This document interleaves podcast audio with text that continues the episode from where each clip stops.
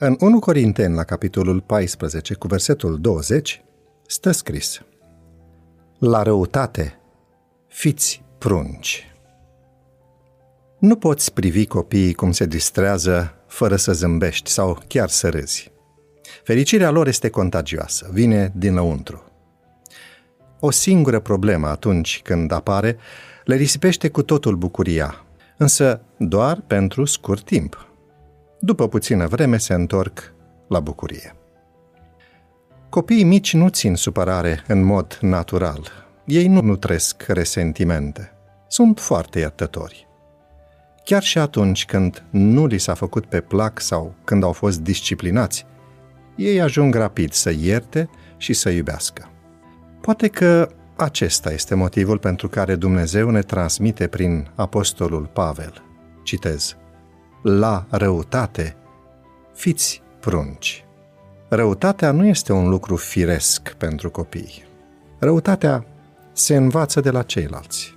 Este vorba de meschinăria, ticăloșia, cruzimea sau ura de care copiii ori au parte, ori sunt expuși la ea, după care o întorc, manifestându-se în dreptul altora. Nu, răutatea nu este firească la copiii mici. Aceia care sunt mai mari și care ar trebui să fie mai înțelepți îi deprind cu ea.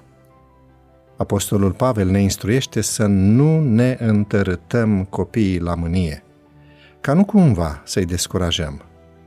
În schimb, trebuie să-i creștem după principiile de educație și mustrare ale Domnului. Noi trebuie să înaintăm încet, atât cât pot suporta copiii, pas cu pas.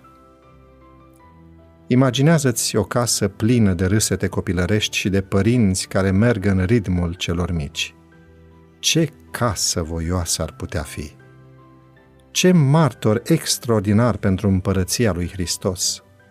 Dovada supremă a puterii creștinismului ce poate fi prezentată lumii este o familie bine organizată și disciplinată. Casa va deveni mai apoi un eden de fericire. Familia, un frumos simbol al familiei din cer.